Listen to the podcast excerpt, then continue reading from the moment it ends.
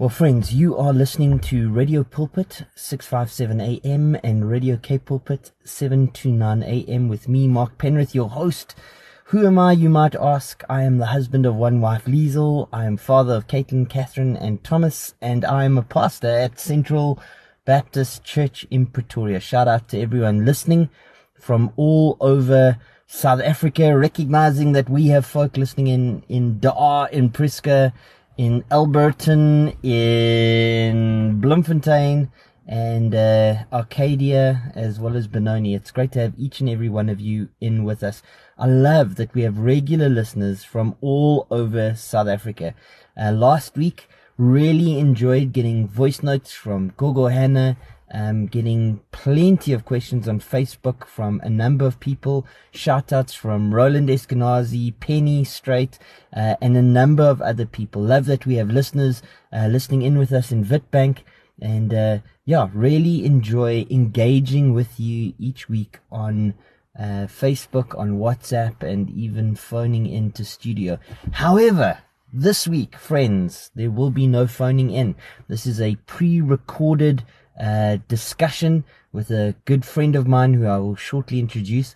Uh, the reason for that is I'm in a conference uh, down in Cape Town, a workshop in actual fact uh, for expository preaching uh, together in, in, association with Simeon Trust.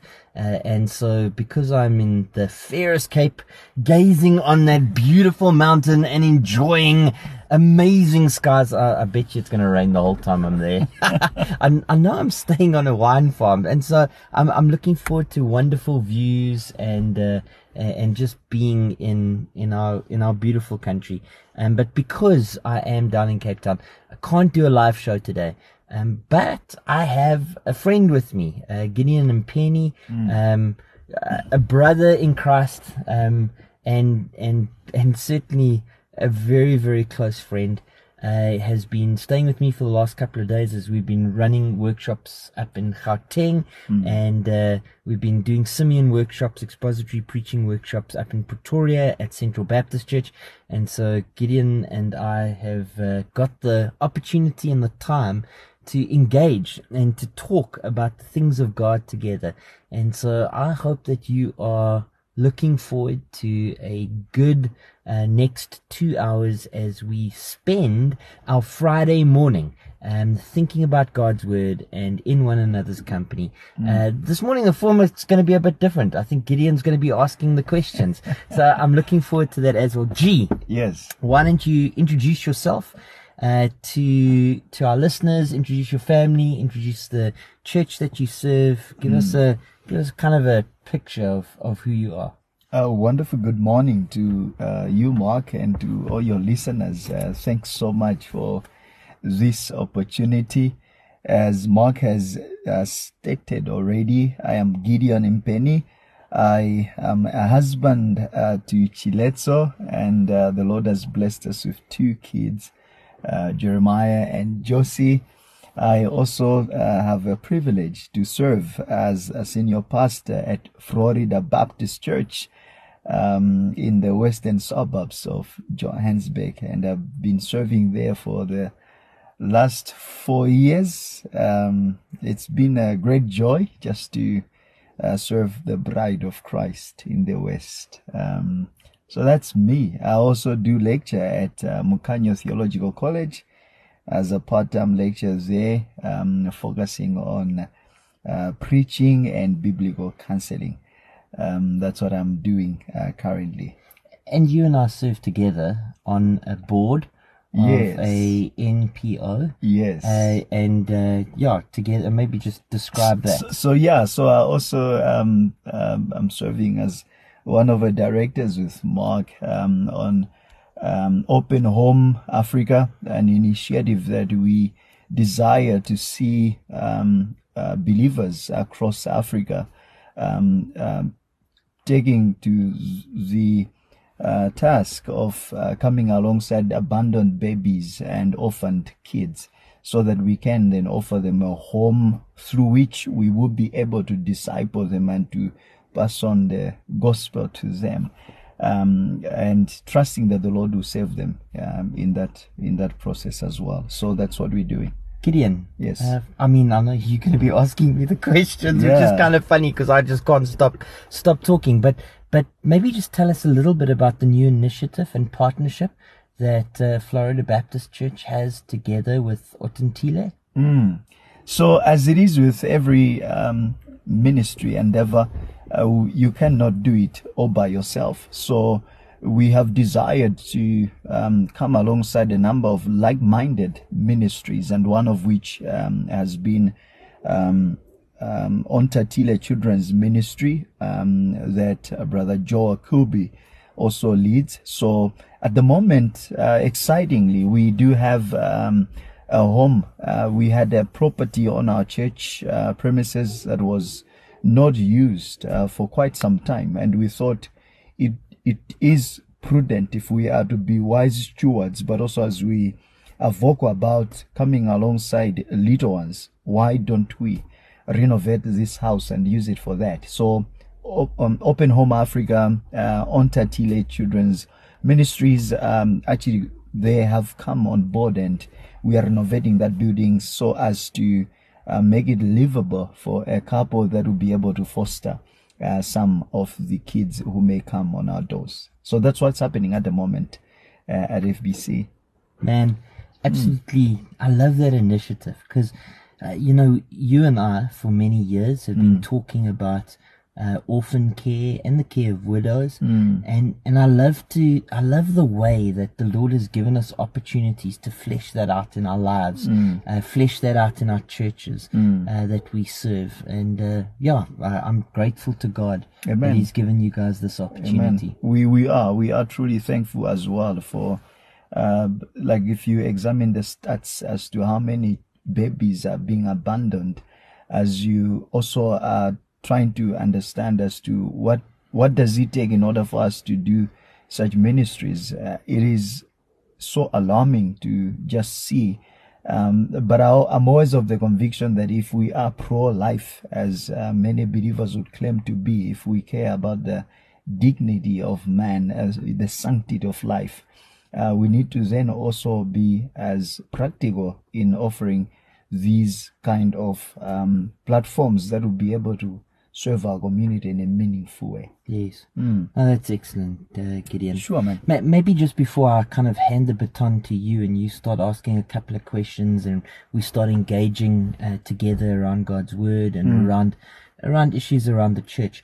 Uh, maybe just to say to the listeners, friends, even though you can't call in today, even though you can't WhatsApp live uh, into studio and ask questions and engage with Gideon and I, I would appreciate it as many of you as are as are on Facebook. Uh, would you kindly share the Facebook post? Would you would you drop a comment uh, down below so that I, I know that you're there and uh, ask any questions that you might have. I'll endeavor uh, to answer them as best as I can during the course of the week. Um, yeah, like, comment, share. Um, that would be helpful uh, for us to spread uh, this conversation broader uh, amongst folk in South Africa. So thanks so much for that. Thank you. But also, just to add to that, if you are there and you sort of like um, wanting to understand more about Open Home Africa, you considering, or maybe a thought um, has uh, come to mind regarding adoption and what is involved there, I would encourage you as well to join us. Uh, for our adoption uh, seminar that's going to be taking place on the 26th of March. Um, you can check our uh, Facebook page for details regarding that. And we endeavor that we would uh, be able to meet and just challenge one another. Just check Open Home Africa uh, on Facebook page and you will check the details there as well. Great stuff. And, Yeah. Gideon, I'll, I'll put those in the show notes as well so that it's an easy link Thank for you. people that want to connect to it. Thanks. Great stuff. Thank you, man. Yeah, so it's it's it's it's a great joy. I've I've been following through with keen interest as to what is happening, but also with our desire to see um, the gospel um, taken not only to the nations but then to the next generation. Um, um, I think we are living in such a time that's uh, marked with suffering, uh, a time that's marked with challenges and opposition to the gospel. Um, yeah, and uh, you being in ministry, we've served together, Mark, um, for over seven years, and um, maybe in two different uh, plots, as the Lord would have us um, for almost eleven years now. And um, what are some of the um, thoughts that comes to mind? maybe grinning from the Word of God as to what should be the perspective of um, a man, a woman um, who is a Christian who desires to serve God in this time. Hmm.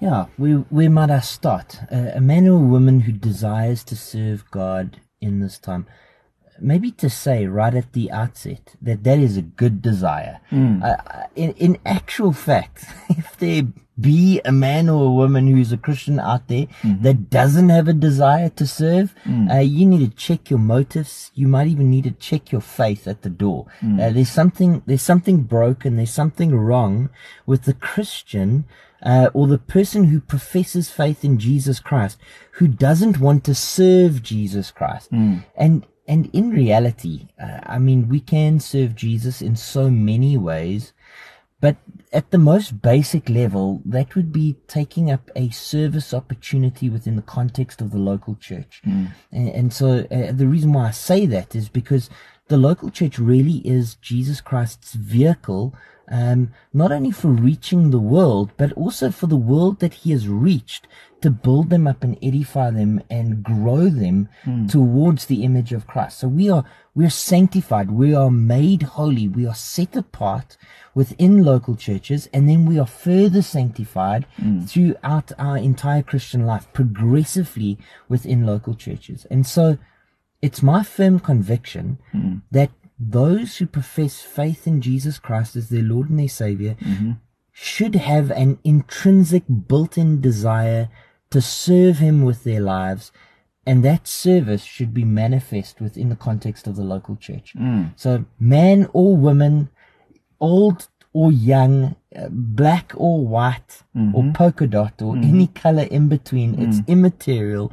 If you're saved, if mm. you've placed your faith and trust in Jesus Christ yeah. as your Lord and your Savior. In other mm-hmm. words, the, the Savior part is, is related to salvation, mm. but the Lord part is related to good works which were prepared for you even before the foundation of the world. And I'm thinking of Ephesians chapter 2 yes. verse 10 yeah. yeah.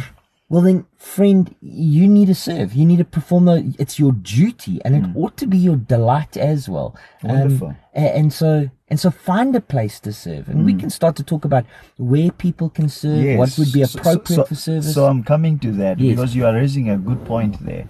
Um, with the COVID-19, um, there may be, um, an old mother somewhere there, or there may be, um, uh, an old um, uncle uh, who's sitting on the chair and is listening and feels like, oh, but I, am not as qualified. I've not um, gotten any training uh, with regards to this is what should happen. They have a mindset uh, that maybe uh, passing on the baton of the gospel is only um, possible in a like you're putting it, I understand, yes, uh, in the local church context. Is there a place um, in the scriptures that can um, be of an encouragement to a mom, uh, maybe to a single mother, to an old uh, Gogo like Gogo Hannah. yes. be careful who you call old now. Although I, I think she would be proud of that tag. Uh, yeah. and, and, guys, maybe maybe for those who listen regularly, mm. you often hear me talking about Gogo Hannah. It's because Gogo Hannah is a member of a church that I used to serve, mm. and Gideon and I, obviously serving together, yes. uh, served her, and uh, yeah. Uh, I mean, she's on both of our hearts. We love her dearly.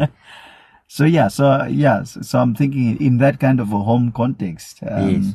Any any passages of scripture that uh, these believers can yes. sort of like latch to. Well, well, Gideon, I think when you when you use the word baton, I, I guess we are we're starting to appeal to what the Bible says in 2 Timothy in terms of handing batons over. But before we even get there, because I think that has particular reference and peculiar reference in terms of um, o- of what the man of God, what the pastor does uh, in terms of handing on uh, the teaching ministry to men who then subsequently hand on the teaching ministry to other men. Before we get there, as we address the broader subject of service, as we address the this fact that I truly believe that every Christian is to serve in the local church.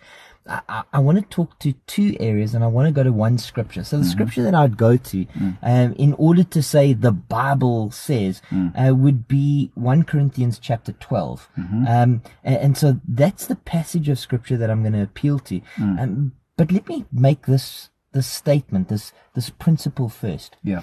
I believe it is the duty of every Christian to serve. Hmm.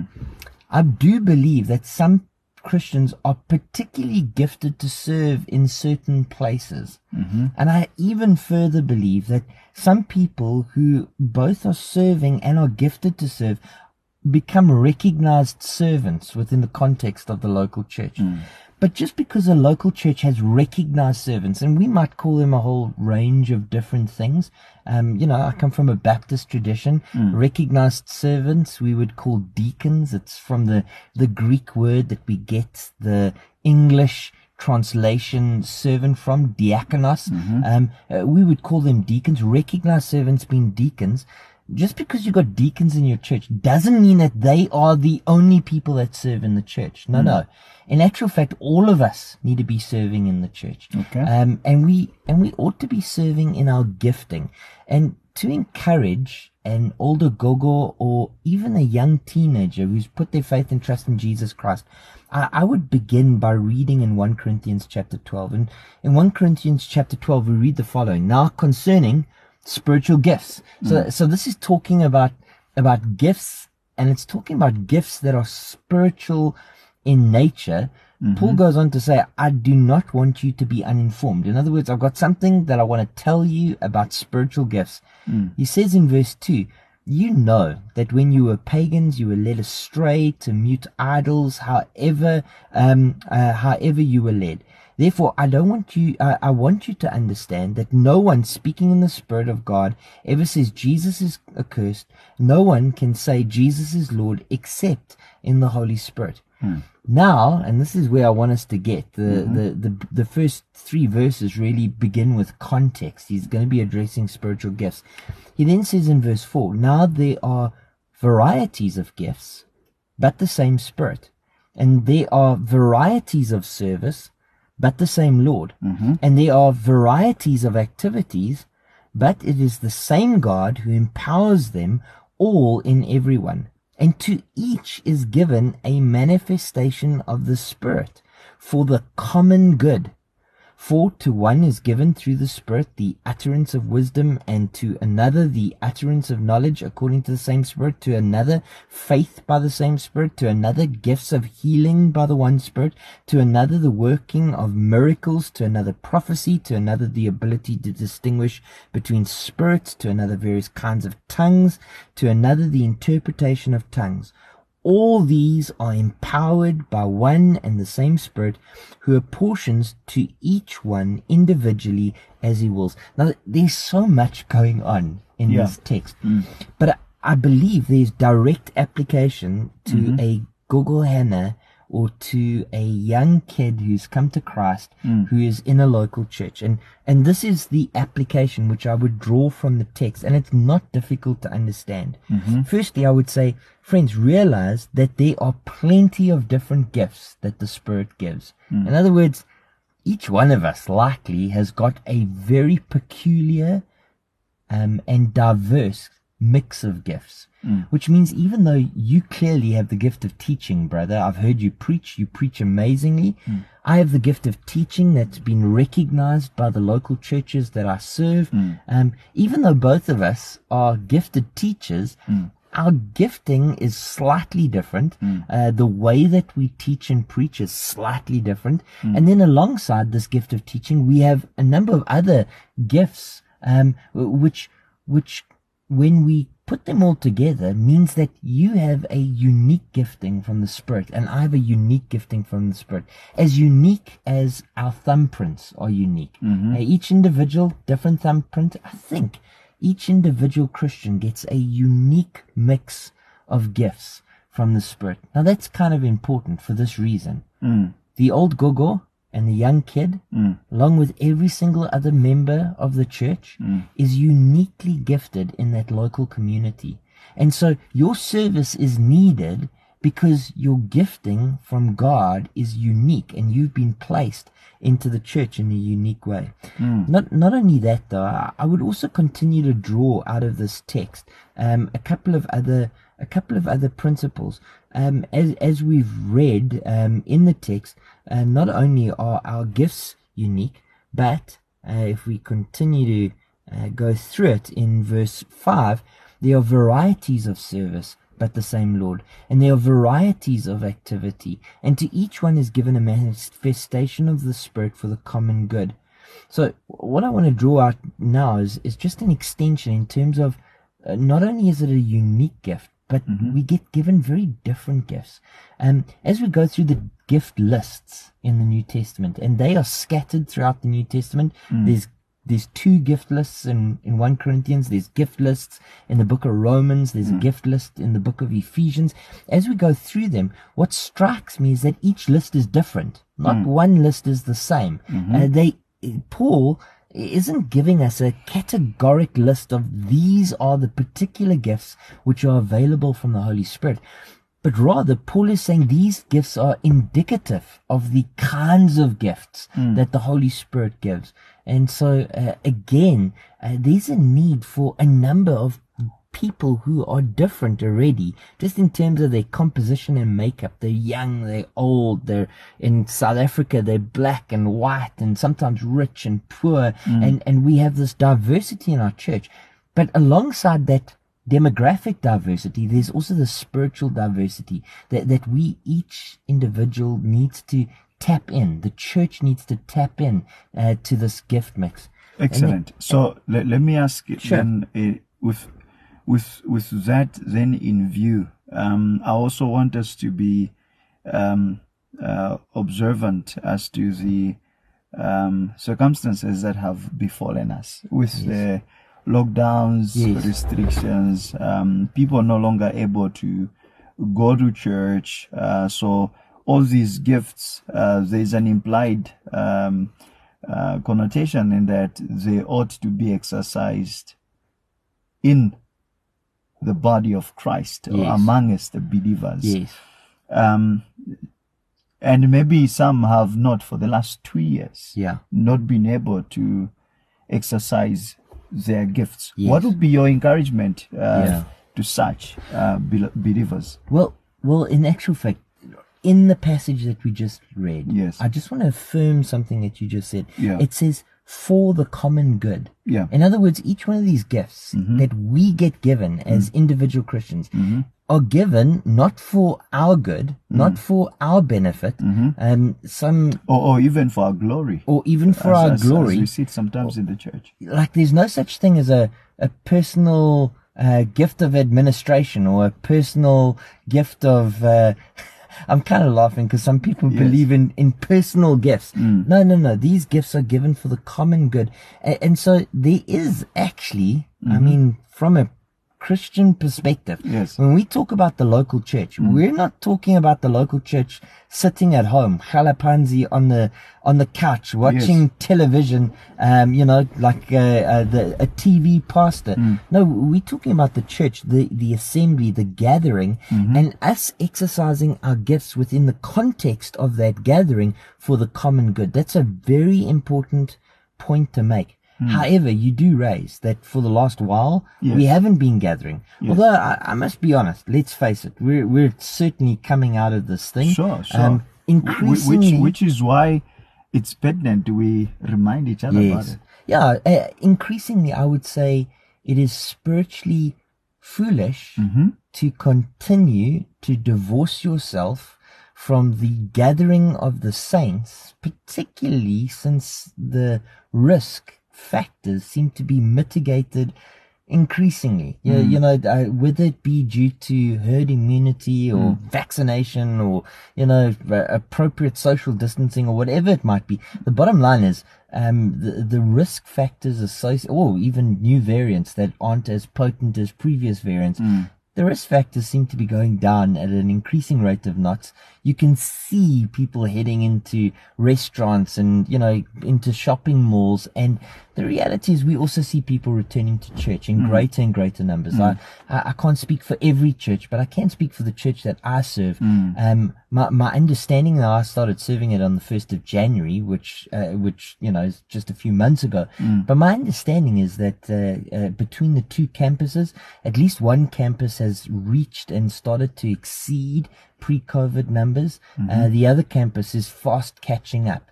Um, evening services vibrant and growing fast. Mm. Um, and, and I say that because I believe that society is starting to open up again. It, mm. it must just be a matter of time before whatever legislative um, restrictions are, are, dropped. That's mm. what I'm expecting. Okay. But but but if there are people that are sitting at home mm-hmm. and uh, and uh, I would a encourage them based on this text mm-hmm. to come to church and to begin to exercise your spiritual gifts for the common good. Mm. However, even over this period, there have been great opportunities for people to grow mm. um, in the ability to serve the church. I, I, just think of the of the new um, service opportunities that most churches have been able to create in terms of audio visual, in terms of uh, video, in terms of uh, better and increased uh, if, excellencies on sound, yeah. um, and and all manner of, of new functional areas that are required mm. uh, since the world changed, you know, two years ago. Mm. Um, uh, so that does mean some of those young Christians who have been born mm. into a switched on digital society mm-hmm. um, become very needed within the context of the local church. Yeah. But I, I also don't want to downplay um, the fact that as we get older, one of the key mechanisms that over and over again I see um, godly older people exercising um, is a vibrant prayer ministry uh, mm-hmm. for the church, mm. whether that be Auntie Molly's and Auntie Machis yes. and uh, and Gogo Hannah's or or others. Yeah. Uh, I, I see older people mm. um, are often given to prayer. I'm seeing mm. that at the new church that I'm serving as well. The the prayer meetings are often vibrant mm-hmm. um, and are often um, populated with older folk um, who can who see this as one of the ways mm. that they can serve spiritually the church that God has plugged them into. Excellent.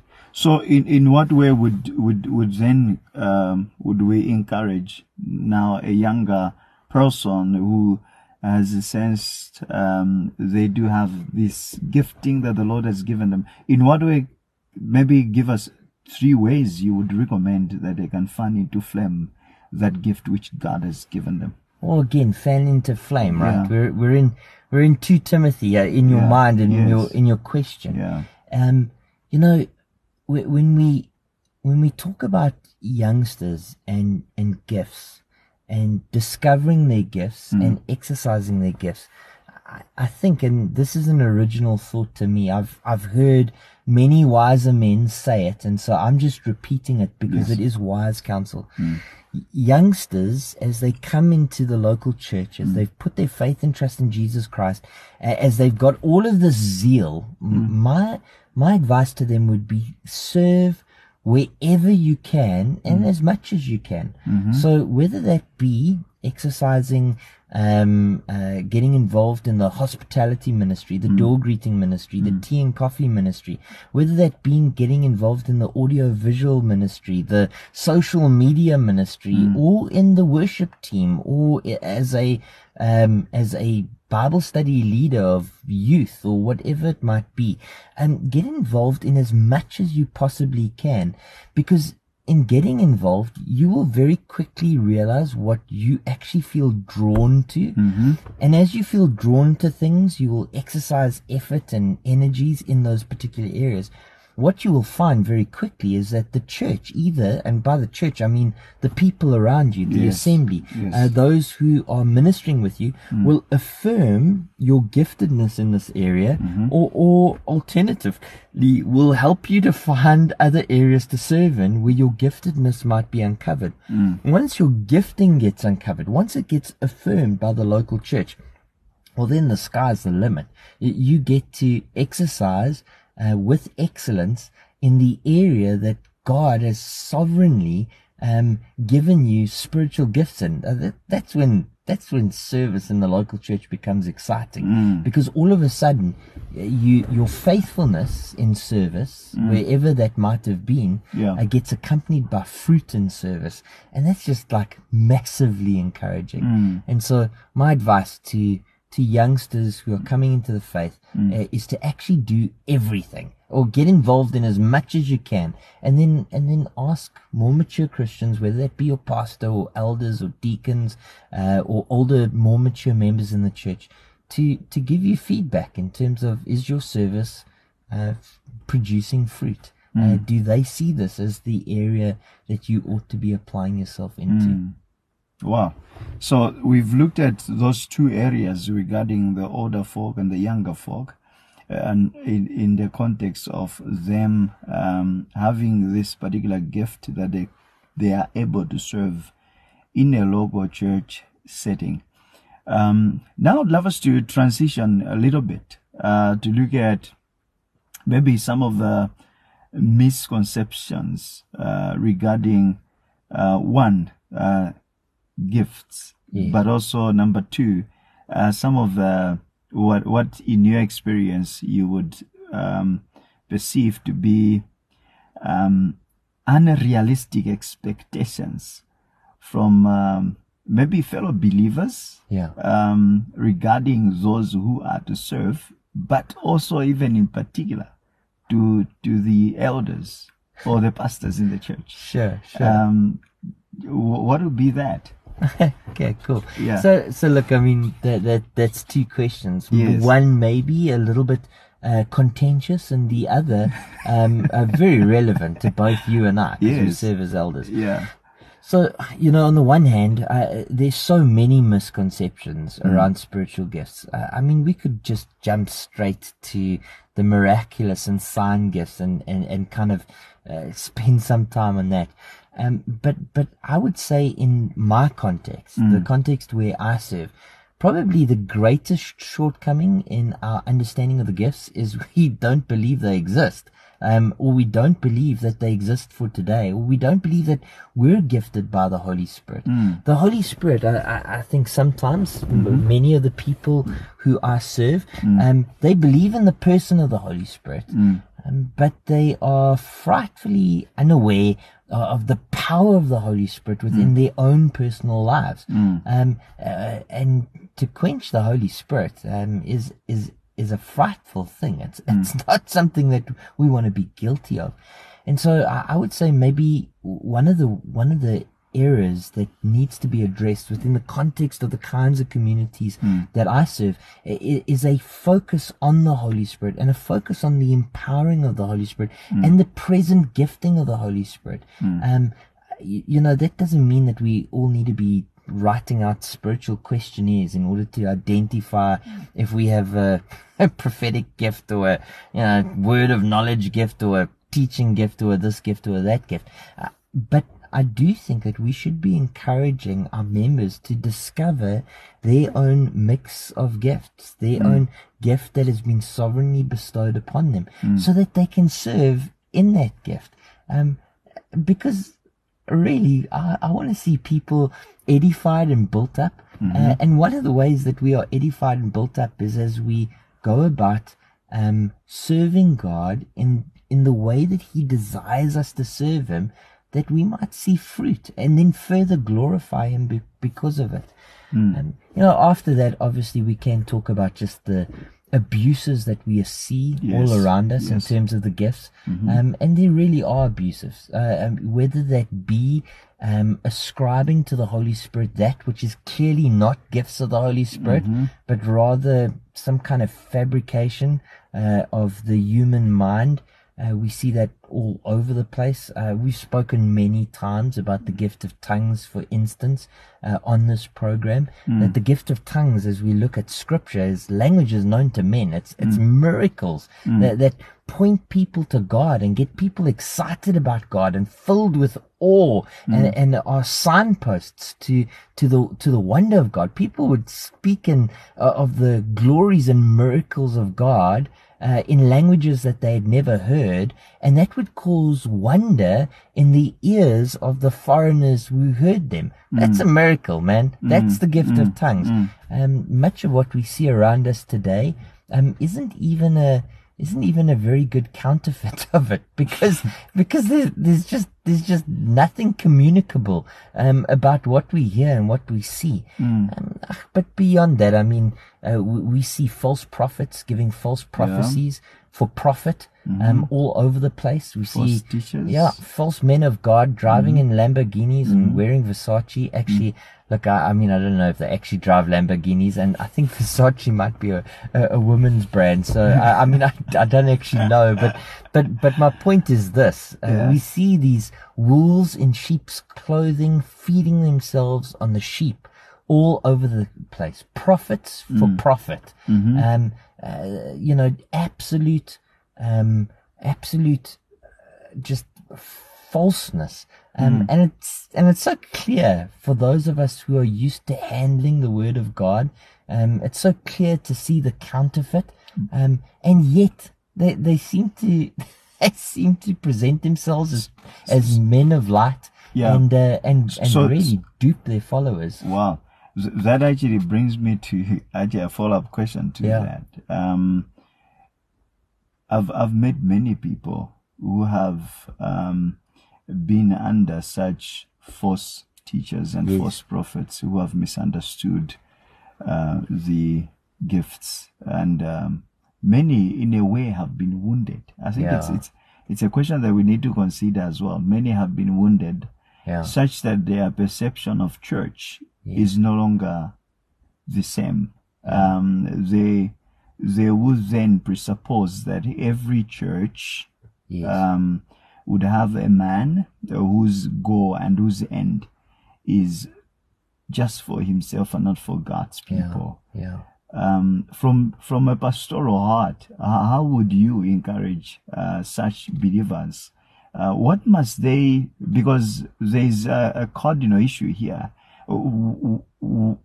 What is it that people must look for Yes. uh, to say that this is a healthy church? Yeah. Is it just a gift that they must run for? Yes. Um, what is it? What what would be those You know, key indicators that they need to?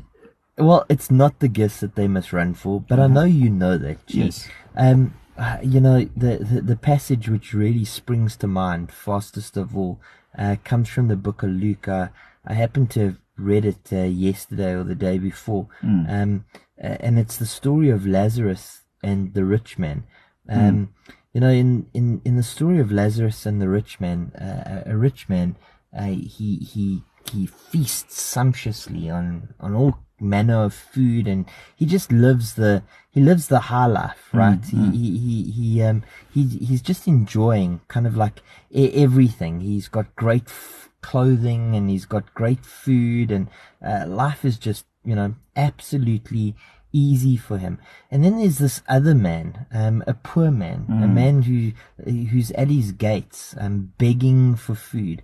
And uh, the story goes on to say that both these men die. The poor man goes to Abraham's bosom, and you know, there's a whole discussion around that. The rich man uh, goes to Hades, and um, I mean, it, it it appears to all intents and purposes that this isn't a parable. That this is in actual fact a a, a, a, historical account. So, You know, people are named, and in and in Hades, he, he cries out to Abraham and says, you know, would you send that servant to come and just dip his finger in water and put it on my tongue? He's still bossing the guy out, around in Hades. Um, and and that's not an option for him. Um, and then he says, "Well, then send him, okay, to go and tell my brothers uh, that and warn them of what's coming." And uh, and and Abraham says, "No, look, that's not going to happen either."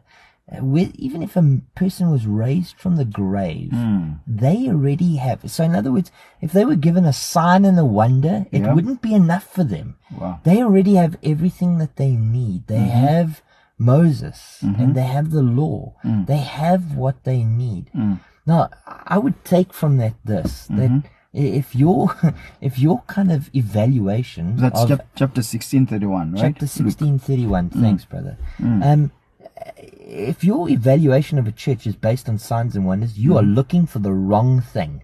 Um, you know, even to add more to that, Gideon, John chapter 6, Jesus feeds the 5,000. And straight after feeding them, um, uh, he, he, there's a, there's another miracle in between. They, the, the crowd follow him. I mean, they're like amazed by what he does. And he says to them, look, you're not following me, um, because you want me. You're following me because you want your bellies filled. Wow. To that, they start getting angry.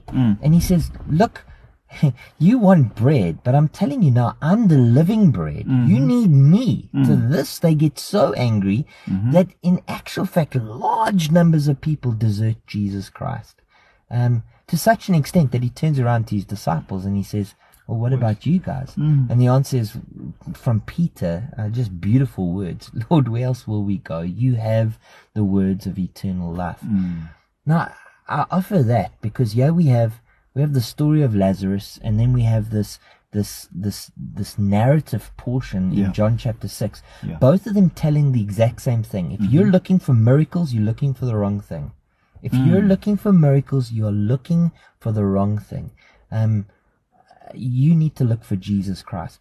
Now, to the person who's been wounded, um, where do you start? Well, you recognize that the pain that they're suffering is real. They they've been lied to. They've been duped. Uh, they've been uh, they, they they they've experienced the counterfeiter. They they've they, they've been stolen from. there probably has even been financial transaction. Yeah. Uh, that, that that that they have given money to a false prophet. I mean, this is horrible. Yeah. You know, how, how Yeah. do you how do you tend that wounded soul? I think you tend that wounded soul the way that you tend any wounded soul, and mm. that's pointing to the person of Jesus Christ. Mm. Because Jesus is beautiful. Mm. You've been hurt by men mm-hmm. who said that they represent him, but friends, even by their very actions, you can see that they didn't Yeah. what you need is Jesus. You you need to love Him, and you need to experience His comfort. Uh, you need to follow Him and obey Him, and you need to experience uh, the many spiritual blessings which He will freely give you. you, you don't you don't need to sow in order to reap from Jesus Christ. I mean, the the reality is uh, anything that we do give Him uh, we give because he has so abundantly given us. Um, and then maybe just a word on finance. And this is just a caution. Yes. Um, any church that you go to, which is encouraging you to give anything which is not proportionate to what God has provided to you, hmm. i- is is clearly not read 2 Corinthians 8 and 9. Friends, we are to give proportionately, which means that the poor give hmm. proportionately to what they have, and it means that the rich give proportionately to what they have. Hmm. If a church is encouraging you to do anything more than that, mm-hmm. they're from the devil, run. Sure. Okay, or at So- least so- that teaching is from the devil, right? So qu- quite interesting because whenever we talk about the um, misunderstanding or uh, the abuses of these spiritual gifts, um, sometimes it's it's easier for us to wrestle through um, the theological debates and forgetting that there are believers out there who have uh, been victims Yes. of these um, these men. So in that in that regard, uh, how then do we um, um, think biblically with regards to um, not just the issue of gifts, but the men whom God has um, maybe set in place in the church? Uh, what are some of the things, in as much as we've talked about the um, the churches, the marks of a church that we need to to look at um, as to sticking to the Bible, um, that they preach the Bible, they follow the Bible, and they adhere to what the scriptures then demands that a church should look like. But then from the men, because we are speaking of the giftedness now, with the men that the Lord would have to serve in the church, because there are some unrealistic expectations that people would have as well. The misconception of who uh, should serve as a pastor, for example.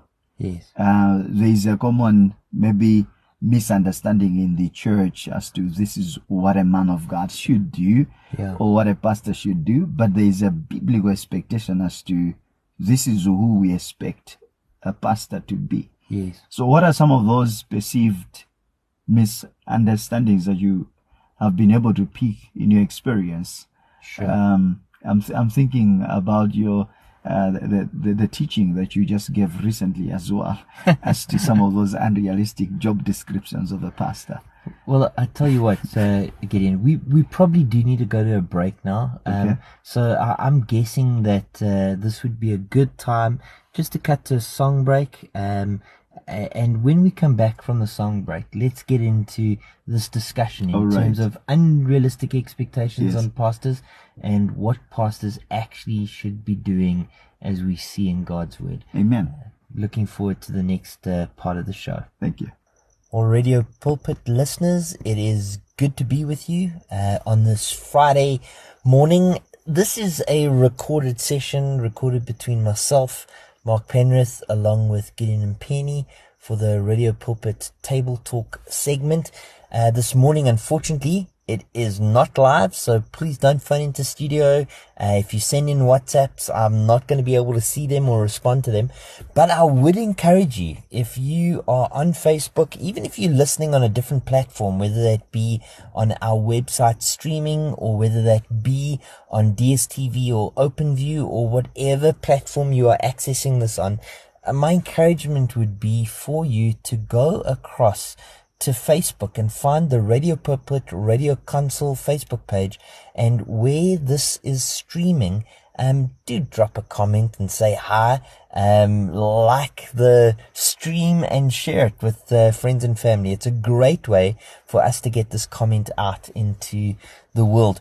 Um, myself and Gideon have been talking for the last 40, 45 minutes or so, Yeah. um, about the topic of spiritual gifts, the use of the spiritual gifts within the local church, the abuse of the spiritual gifts in the local church, and men of God or men who claim they are from God, um, who who who fleece the sheep in local churches. And the last question that Gideon asked, uh, which I'm going to ask him to reframe now, um, was related to really, I guess, what a pastor looks like, or some of the false expectations of pastors. Yeah, yeah. So, so with regards to the abuses we see in the church and the hurt that uh, that has caused, then there is also this um, uh, perceived expectation that also people do have that also it's not biblical. Um, uh, I, would assume uh, you would you would also share with me. I want to know that.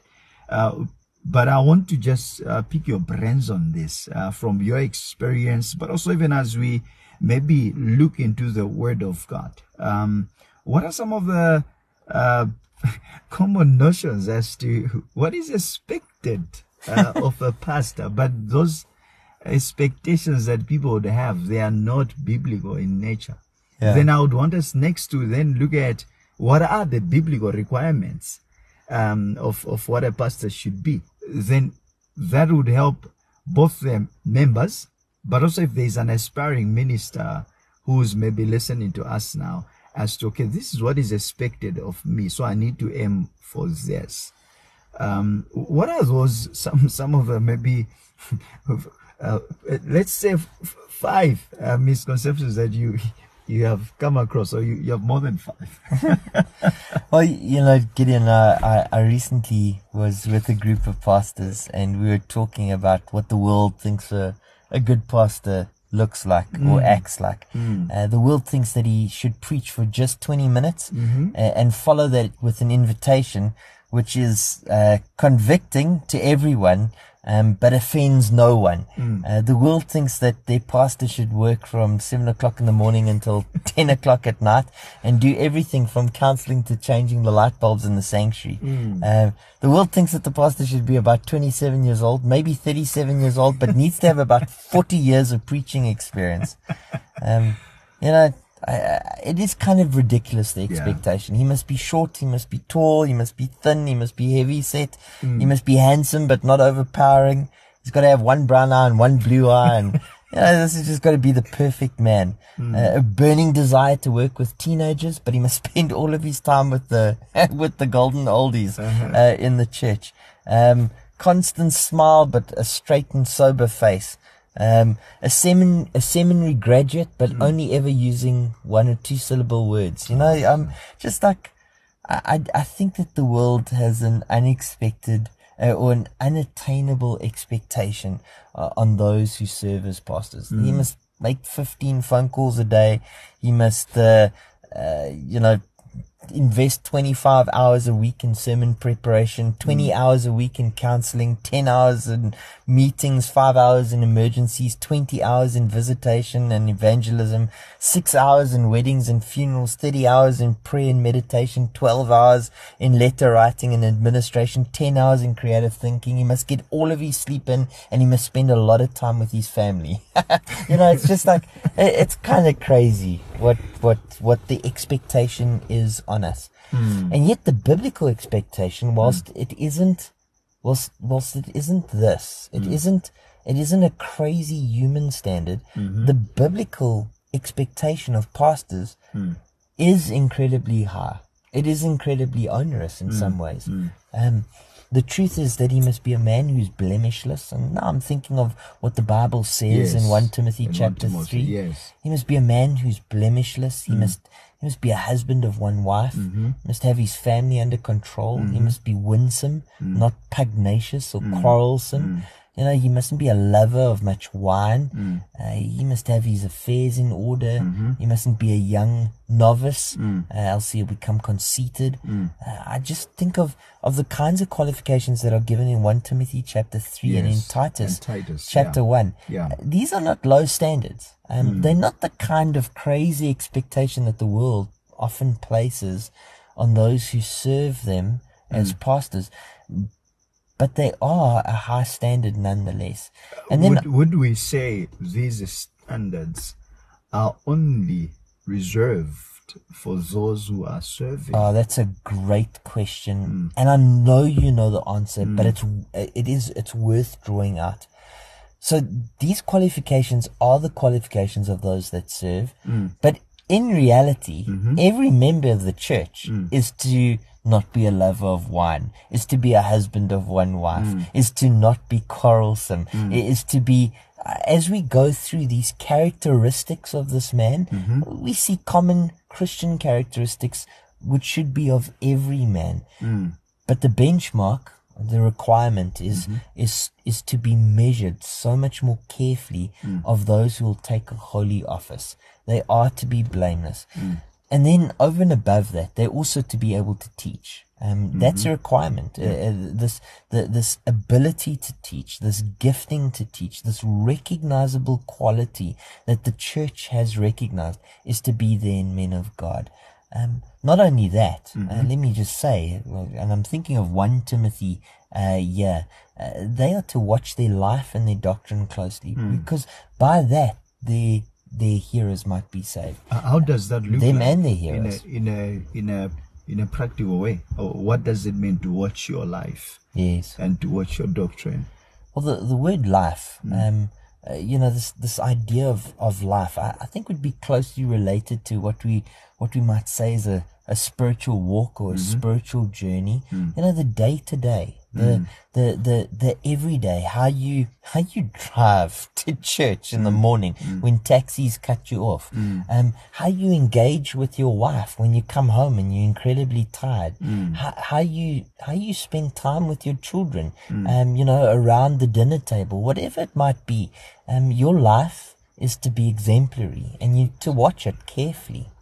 So it is a day to day endeavor that everyone who is in service for Christ should uh, pursue. So, so there's no such a thing as um, grace graduates or no, there's no such or, thing as grace graduates or, or, or uh, alumni in the in the work of grace for God. Yeah.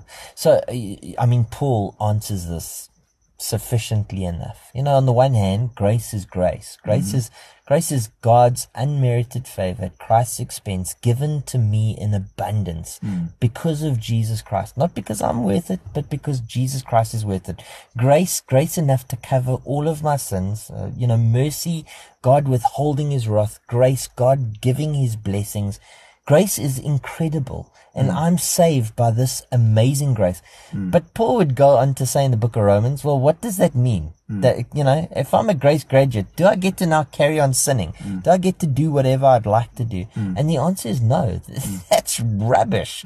The, the bottom line is I'm called to be holy. I'm called to be set apart. You're called to be holy. You're called to be set apart. And so is every single member of the church. Uh, we're not called to to take grace and to allow us to to sin or, mm. or to allow us to live a life of licentiousness, mm. uh, a life of uh, uh, we're to live lives not of legalism mm-hmm. but of liberty. Liberty. Mm. We we've been freed from the power of sin and from the penalty of sin mm. so that we can live lives to God's praise and to his glory. Mm. And so we're to operate in grace. Oh, right. Not grace to sin, mm. but grace to live holy lives. I love that.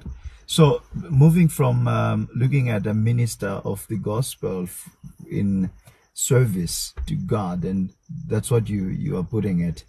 Um, are there any um, encouragements, uh, maybe that um, a pastor somewhere listening to us down in the villages um, in these times of sufferings, um, he has um, he has loved the gospel. He's been preaching the gospel. Now, I'd love us to, to, to consider ministers in light of suffering. Uh, we've looked at them in light of service and their gifting. How about in light of suffering?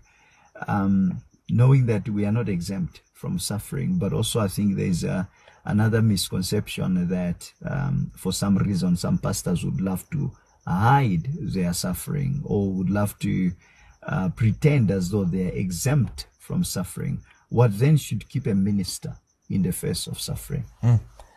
Well, you know, we, we have been kind of like on the on the edges of 2 Timothy, mm. like the whole way through our yeah. conversation. We yes. spoke about fanning into flame. Yes. We spoke about handing over batons. That's 2 Timothy language. Mm. So if I, if I was going to talk about minister and suffering and maybe stay on the same track that we've been on in terms of, in terms of service, mm. I, I, would go to 2 Timothy chapter 1.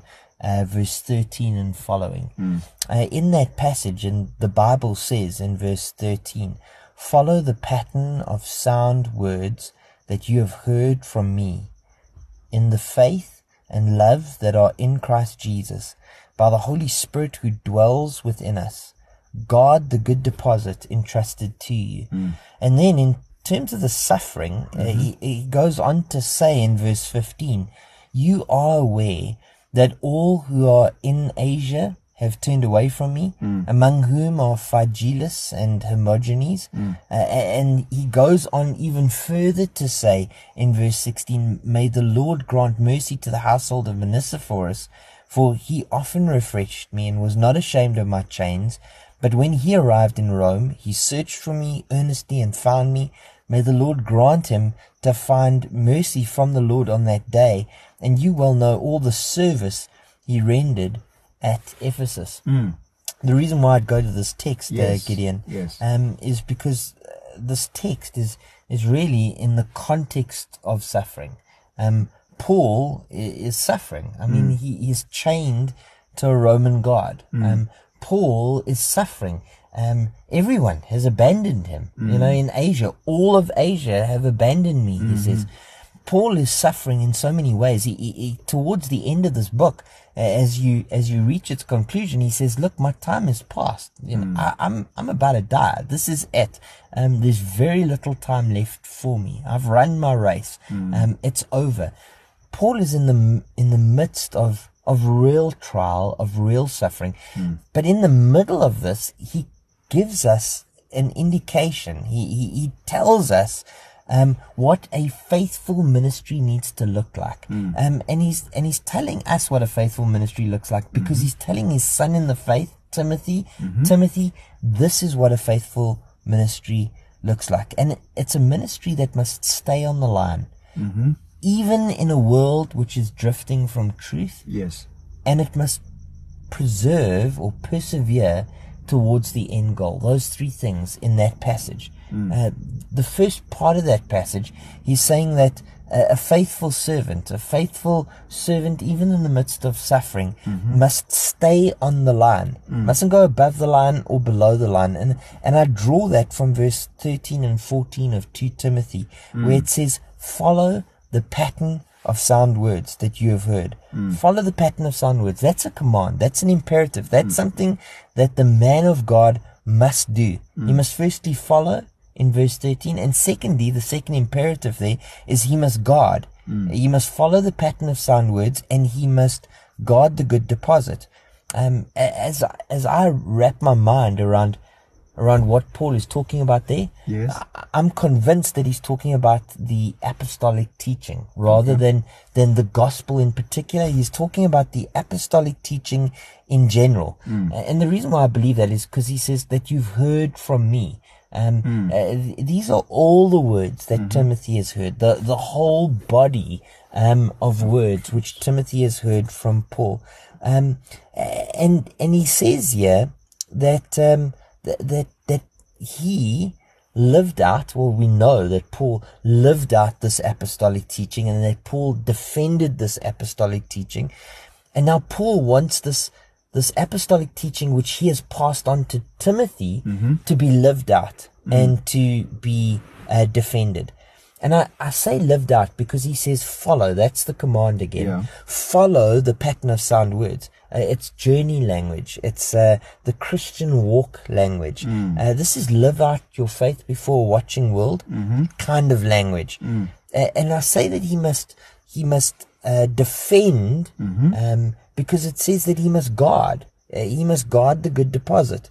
Uh, this is a fight for faith talk. Mm. Um, this is a contend for your faith talk. Wow. Um, uh, this isn't too different from Paul saying, and I said it earlier, keep a close watch on yourself and on yeah, the yeah, teaching. Yeah. Um, uh, this is the same kind of idea that we found in 1 Timothy chapter 4. Mm. We find it again here in 2 Timothy chapter 1 there's these two imperatives, these two commands, these two things that we must do, mm. these two marching orders. We, we must stay on the line. Mm-hmm. We, we must guard the deposit. Mm-hmm. We must contend for the faith or follow the pattern of sound words. Mm. But you would have noticed that these commands mustn't be overshadowed by the amazing provision mm-hmm. which God gives us in order to do what He commands. And what is that provision? Well, well, here's a principle, yes. Gideon, and you'll see this again and again yeah. in the New Testament. Mm. While God commands us to do His will, mm-hmm. He Himself makes provision for us to accomplish His will. Wow. Should I say it again? Yes, please do. uh, while well, God commands us to do His will, He makes a provision for us to do His will. To accomplish His will, wow. yes. Uh, he, he gives us everything that we need mm-hmm. in order for us to do what He commands. So, the following in this passage, yeah. and I mean, if you're listening to this at home, yeah. my encouragement is to just open up to Timothy chapter That's 1 and go and take a look for yourself yeah. in verse 13 and verse 14. Mm-hmm. But the following is to be done in the faith and in the love that are in Christ Jesus. Wow. The, in Christ Jesus, mm-hmm. we're to do this following. Mm-hmm. The command is to follow, mm. but the provision comes from Christ Jesus. While God commands us to do His will, He Himself makes provision for us to accomplish His will. So if you're a believer, mm. if you're a faithful follower, mm-hmm. if you want to be a faithful follower, yeah. Jesus must be the source of your following. This you need a, to cling to Jesus. This is quite interesting. So it, it really um, it, it captures everything that we've been speaking about right from the beginning because you um, I'm just thinking through here now as you're speaking to say that if we talk about um, the gifts which God has given us and we desire to serve in Yes. the body, uh, we're speaking of the abuses, but also the misconceptions regarding to service in ministry. Now, regarding suffering, that in the face of suffering, we suffer and we are empowered by God to do what we are doing. So it really captures that very well. I'm, I'm really excited to see as to what is it that we have in this text. Well, you, you know what? The second one goes on to talk about the Holy Spirit. So it even brings us closer to the discussion that we were having before. Mm-hmm. Because whilst the first command is to follow, and we mm. to do that really in the power or uh, with the source of Christ Jesus, the second command is to guard, right? Mm-hmm. And the guarding is to be done by the Holy Spirit who dwells within us. I, I mean, like now I'm feeling a little bit charismatic.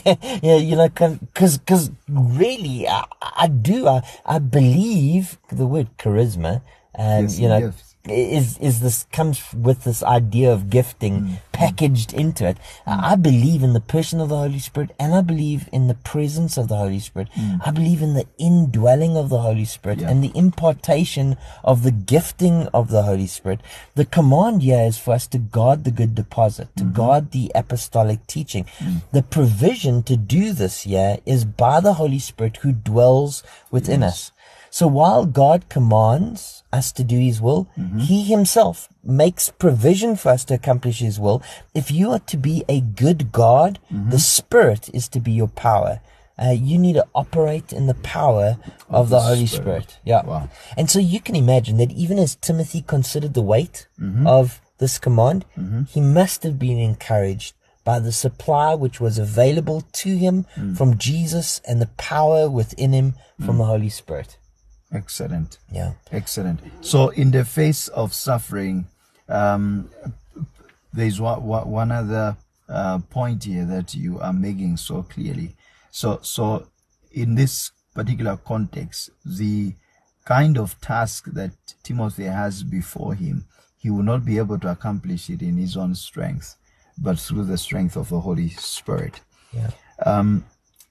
then maybe let's let's move to the second item that will then uh, feed into that um, as to the way that Paul picks that thought of guarding um, in the second chapter of the book, which then speaks to the um, idea that Timothy should guard not just persevering, but then passing on this Yes. gospel to the next generation, um, which then also follows through to the previous uh, chapter in chapter one, where there's an issue of legacy that Paul is concerned with uh, the legacy of the gospel that was from his mom, his grandmother, uh, then it was passed on to him. Then Paul the apostle himself also speaks of um, uh, laying his hands on this young man Timothy.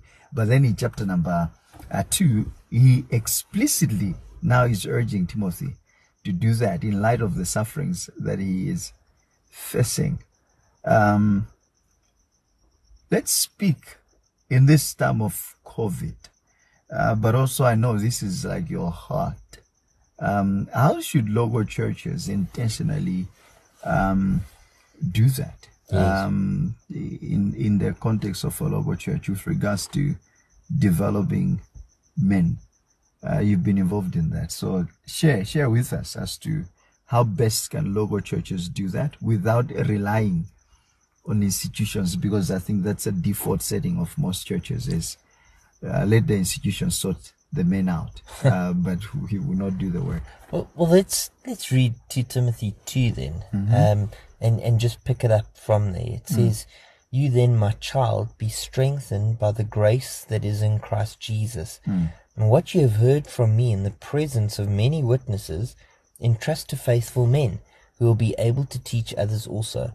Share in the sufferings as a good soldier of Christ Jesus." Then he goes on to give these three examples. Uh, no soldier gets entangled in civilian pursuits. since his aim is to please the one who enlisted him. An athlete is not crowned unless he competes according to the rules. It is the hard-working farmer who ought to have the first share of the crops. And then he goes on to say, uh, Think over what I say, for the Lord will give you understanding in everything. And maybe just to say that the, the, the passage that you're appealing to here in Yeah. verse 2 is what you have heard from me in the presence of many witnesses, entrust to faithful men who will be able to teach others also. A- and the link is to the previous verses that we were reading in terms of 2 Timothy chapter 1 verse 13 through to verse 18 where it talks about guarding uh, what has been entrusted to you and yeah it talks about passing what has been entrusted to you on to others. Um, and so, so you've got this natural link, this natural connection and flow between chapter one and chapter two of 2 Timothy. Your question is how? How should churches be doing this? Yes. In light of COVID and in light of a post-COVID environment that Yes. we're entering, entering into uh, right now. Mm-hmm. Let me say, whether you're trying to disciple men and grow men and groom men towards church leadership in the context of COVID, or whether you're trying to groom men, develop men, prepare mm. men for ministry mm. post COVID, either way, that process must be done intentionally. Um, and so hmm. that's the word that I would use. Intentionality. Mm-hmm. You will not disciple people effectively if you're not intentional about it. Hmm. Discipleship doesn't happen by accident. Hmm. And more particular, because I, I do think in the context of 2 Timothy chapter 2, mm-hmm. this is more than just discipleship. Uh, This is, this is handing the baton over. In actual fact, there's four generations of of discipleship and excellence in 2 Timothy chapter 2. The, the first one mm-hmm. is uh, what you have heard from me. In other words, Paul is mm-hmm. involved in the process. So mm-hmm. Paul the apostle, uh, what you have heard from me. So Timothy is involved in this process. Paul is handing the baton over to Timothy, the, mm. the faithful words, the, the, the, the deposit, the sound words, the apostolic teaching. Well, Timothy has been encouraged to hand the baton over to others because it says, What you have heard from me in the presence of many witnesses, entrust to faithful men. So we've mm-hmm. got we've got Paul, we've got Timothy, we've got faithful men, and then lastly, those faithful men, even Timothy, as you hand it over to them, mm-hmm. you're going to need to teach them in such a way that the last clause mm. in that verse happens, who will be able to teach others also. Mm. In other words, four generations of Wow. a pyramid here, mm. starting with Paul, then Timothy, then faithful men, and then others also. How does that happen? Well, mm-hmm. that happens intentionally. Uh, that does need to be either with massive relational engagement with mm-hmm. with folk that you are trying to pass this teaching and these commands onto, uh, or programmatized realities. I mean, you spoke about you know institutions, Yes. and institutions have their place. You you teach at Mukhanyo, right? Um, and that's a good institution. Yeah. Uh, we talk about other colleges out here in Gauteng, uh, Shepherd Seminary, Baptist Theological College, a little bit further up uh, north in terms of Polokwane, Kwane, Christ Seminary, and there are other great places where men can be equipped with the kinds of tools they need to pastor well, whether that be biblical languages, whether that be homiletics, hermeneutics, uh, Old Testament, New Testament surveys, uh, systematic theologies in terms of that entire discipline, or, or very practical pastoral skills. There definitely is a place for institutions. However, institutions don't make pastors. True. Churches make pastors, and church leaders make church leaders. Uh, you can't get away from that. You can't send a 20 year old, you know, up the road to Polokwane hmm. and in four years' time receive him back and think that you're getting a pastor. That's not how this works. Hmm. That's not how it worked in the New Testament, and hmm. really, that's not how it works today. Whilst there is a place for seminaries mm-hmm. where men can devote time and effort and energy in a very specific way to the study of God's Word, seminaries can't replace the discipleship which is required like in that. order to groom a man of God. I, I like that. So seminaries would not replace the work that the local church is expected to do. So the aspect of intentionality that you have put in place. Um, what are some of the mechanisms? Uh, yes. Uh, I really would want us to uh, sort of like um, break down this to if if uh, a pastor who has ten men under him, yes, um, is now hearing this uh, and his desire is, I think, let me send this kid to seminary, and the, the seminary will sort him out. What are some of the um, like just practical tools yeah. you would say? Start with one, two, three. Uh, what, what are those that on a local church level. Yes. Um, we sort of like we're going back to where we started, which is good. uh, but what should a church do? So, Gideon, I, I do think that uh, we do need to recognize that every single man is different. Yes. And so there isn't one coat yes. that'll, or one cloth that'll cover every That's coat. True. That's true. Um, and, and, I mean, I can give you some practical examples right, right off the bat. Yes. Um, I, I, think of yourself, right? You were mm. Christ Seminary graduate. You came into Crystal Park. Um, you came and lived with me for six months. Mm-hmm. I mean, for six months, we ate together every yeah. night. Yeah. You, you, we, we got to talk nonstop. Um, and at the end of that process, um, it was very apparent that mm. you were uh, gifted and ready um, for the laying on of hands and recognition uh, into the role of elder and, uh, and pastor. Mm. Another man, the next man that came into Crystal Park, that uh, that came into eldership, well, he moved into the suburb, stayed two houses up the road from me, mm. um, and we would go walking every single night for two years. Mm. So for two years, we went for a walk every evening, and we spoke through systematic theology.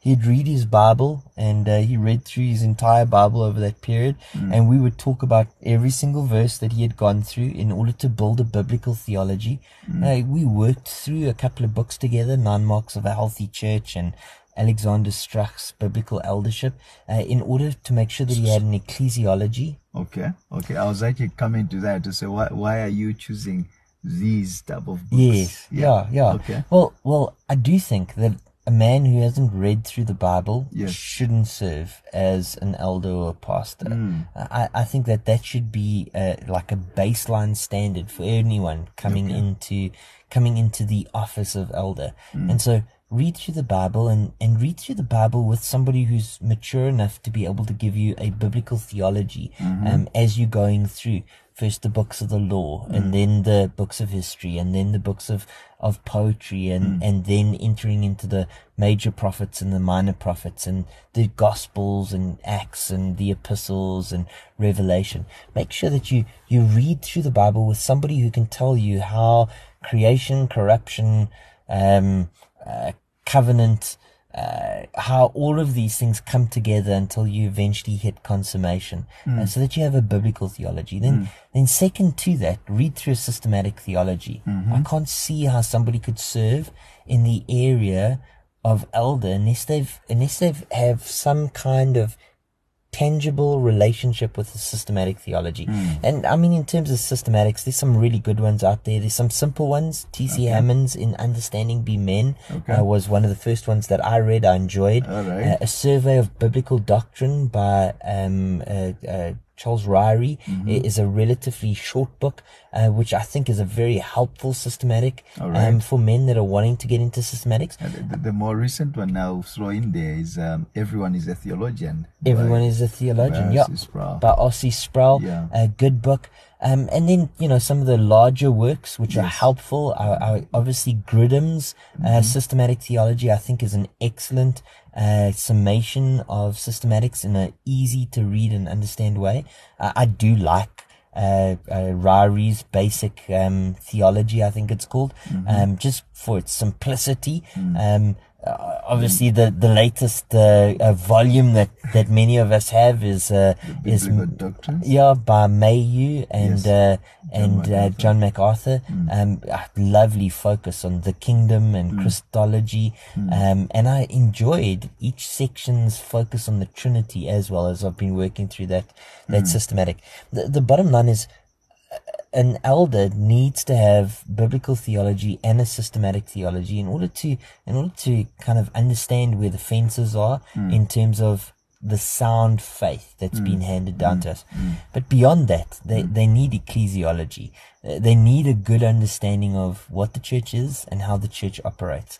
Mm. Um, so Nine Marks of a Healthy Church, I think is a, is an excellent book. It's always been my go-to book. Mm-hmm. Right now, I would probably say that Conrad Mbewe's book, God's Design for, the, the church? for the church, Yeah, actually in some ways I think is more relevant Yeah. to us as the South African church. Uh, and, and he writes in such a easy, accessible way Hmm. and he deals with the kinds of issues that, that need to be dealt with within an African context. Hmm. I, I actually think I, I, I'm gonna, I'm gonna say it. I, I- I think I actually prefer it. I think it's contextualized. Uh, it's a, it's a really, it's a crackingly good read. Um, and then, and then next to that, uh, I think a specific book on, on church leadership. So, you know, whether that be, uh, there's abridged and free versions of Alexander Strauch's, uh, biblical eldership, uh, well worth reading. It's a short PDF.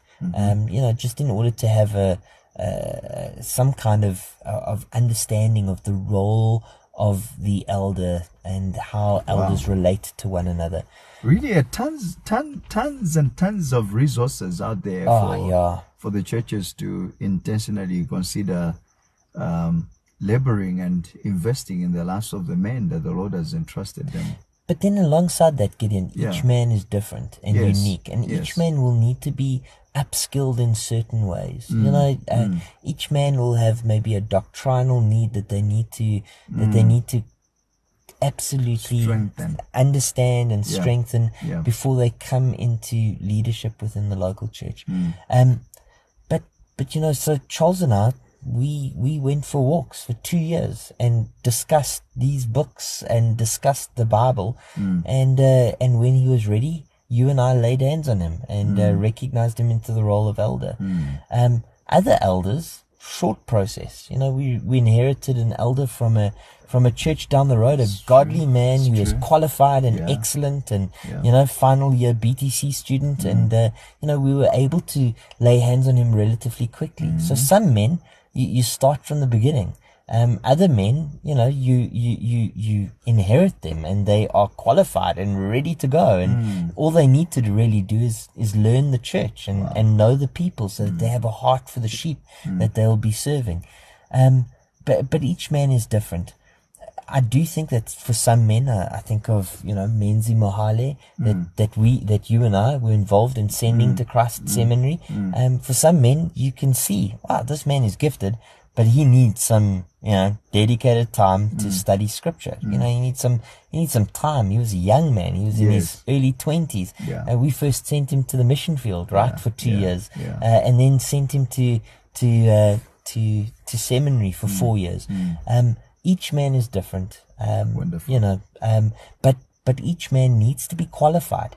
Each man I- I needs to be that. competent. I love that. I love that because it takes us back to First Corinthians chapter twelve. There is diverse, uh, varied gifts God has given to the church. Uh, you use the analogy of uh, fingerprints. Uh, there is um, so that point you are making. Each man is different, so they shouldn't be a, a rigid uh, sort of like structure. The implication you're putting then to say that this is the mode through which we are going to um, uh, fashion and shape this man because sometimes the Lord may send men who are differently gifted. Ah, look, it's not a it's not a cookie machine, you know, in terms of developing leaders. Mm. Th- that said, I, I, you know, I come from Midrand Chapel before I arrived at Crystal Park, Mm. and at Midrand Chapel, um, there was a program. It was a two-year program, Mm-hmm. and uh, you started at the beginning of the two-year program. You worked through systematics for a year,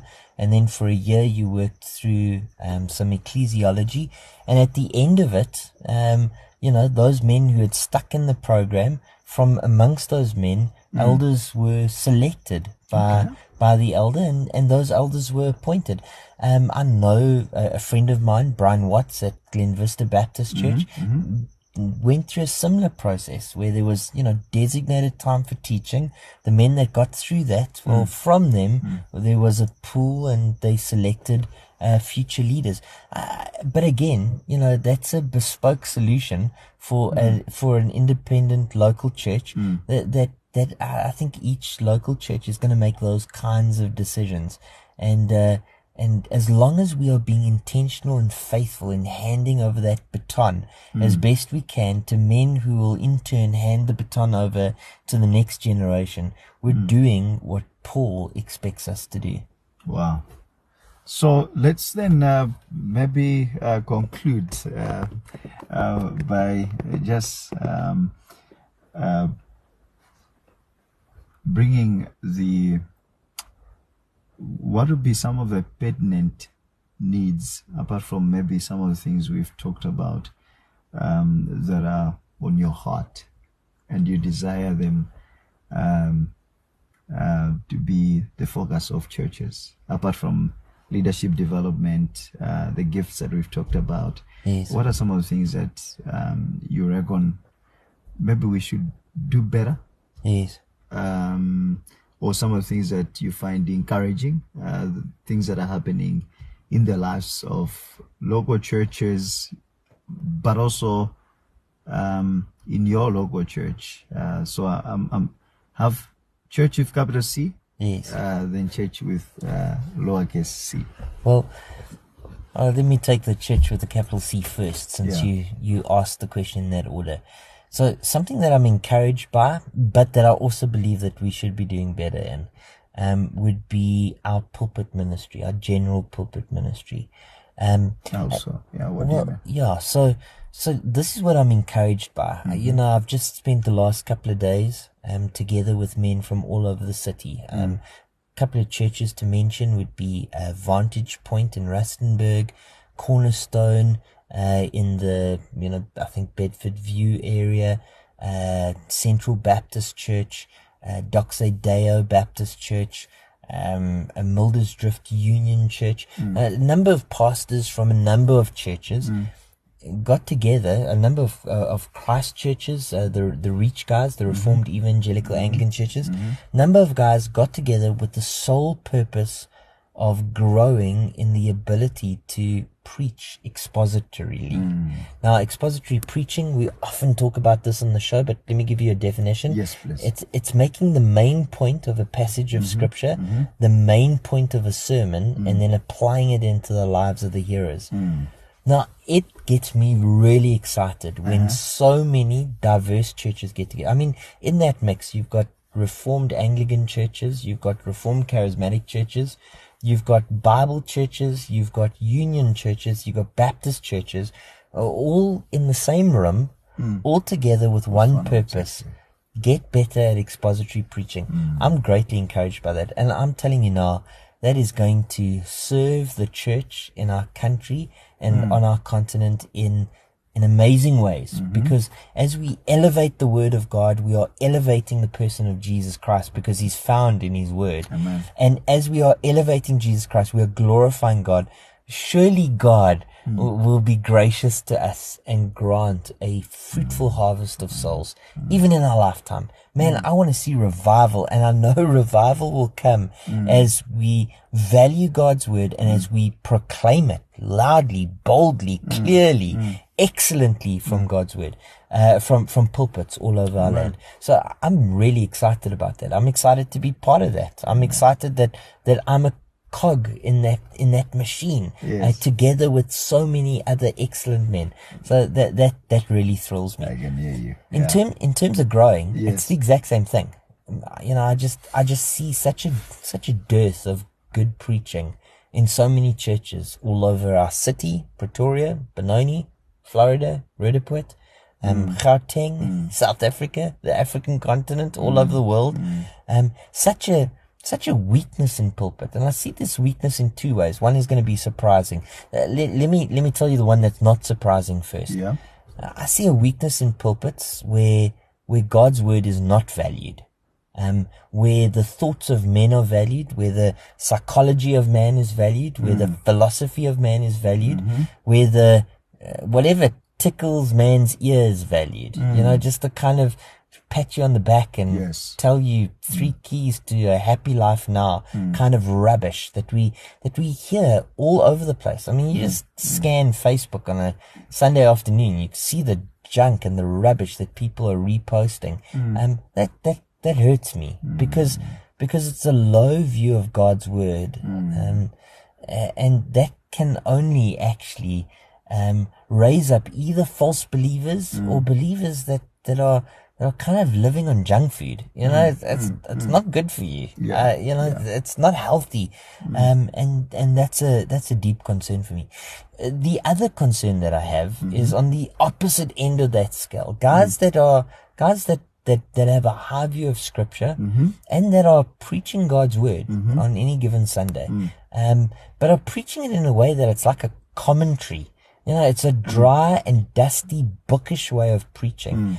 Um, I- I'm so concerned um, because because in actual fact, I, I see churches that have this high view of scripture with a kind of a dead spirit in them, um, a, a spirit which is not it's it, it just it feels oppressed. The the the it's not application rich Yeah. um or contextually vibrant.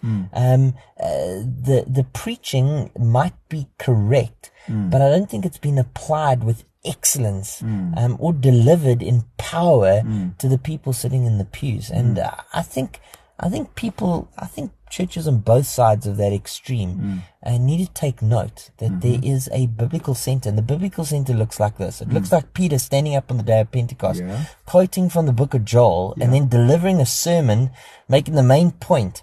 Um, Jesus Christ ultimately getting to mm-hmm. the gospel mm-hmm. and delivering that with power in a way that cut to the heart mm. of the men in Jerusalem or Paul going into Athens, you know, and uh, and telling them in a very contextual way about this unknown God, um, and then laying before them the person of Jesus Christ, so that there were some that scoffed at him, and there were some that said, "Ah, come back, we'll we'd like to hear more," but there were some who believed. I, I want to hear more stories of people who believe because of you know great preaching. Not because of great preachers you know mm. eh, people don't mm. believe mm. because of great preachers. They believe because of a great savior. Yeah. and the way that a great savior is uncovered to people i- is when we uncover and when we open this great book and deliver the word of god to people's ears Uh, the sheep hear his voice His voice. and they follow him. You know, the elect are out there. Yes. it's just a matter of presenting the gospel faithfully to them uh, from God's word. Mm. Wow. And, and I, I can't draw a distinction between the gospel and good preaching. But Like, I- then, uh, yeah, this shoot. is uh, I'll, I'll, I'll, I'll do injustice. You have referenced this term, the gospel, twice. Yes. Um, if I don't ask this question, then I haven't spoken to Mark. I'm like excited. I know where this is going. Keep it up, brother. Let's finish uh, by answering the question. There's somebody out there. They keep hearing Mark saying the gospel. Yes. Uh, the gospel. We can't separate the gospel from preaching. What is the gospel? The gospel is this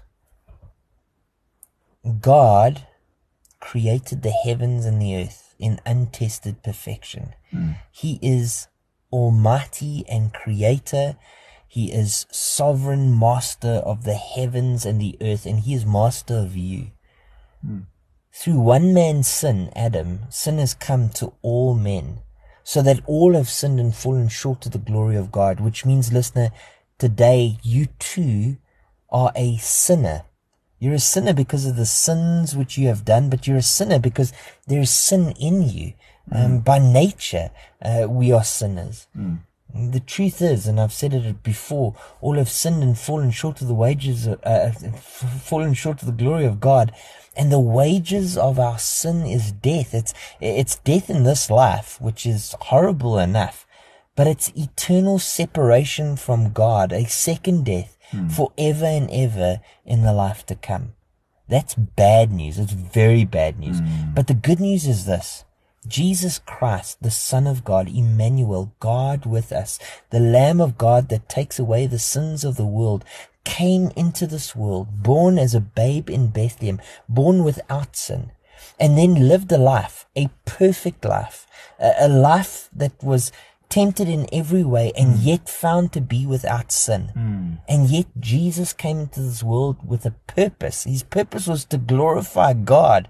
And he glorified God by doing God's will. And God's will was to crush his son. Hmm. He died on a cross, not for his own sins, but as a substitute, the good for the bad, the righteous for the unrighteous, the saintly for sinners just like you and me. Hmm. Jesus died as a substitute for my sin and for your sin. On the cross as he died, the wrath of God for all of our sin hmm. was satisfied in the person of his own son. Hmm. So that when we hear the call to repent, to turn away from our sin and to put our faith and our trust in Jesus Christ, we can know that our sin can be dealt with hmm. because the Savior is God Himself. Amen. God saves us from Himself, from His hmm. own wrath. Hmm. He saves us by Himself, by the person of Jesus Christ. He saves us for Himself, for His own eternal glory's sake.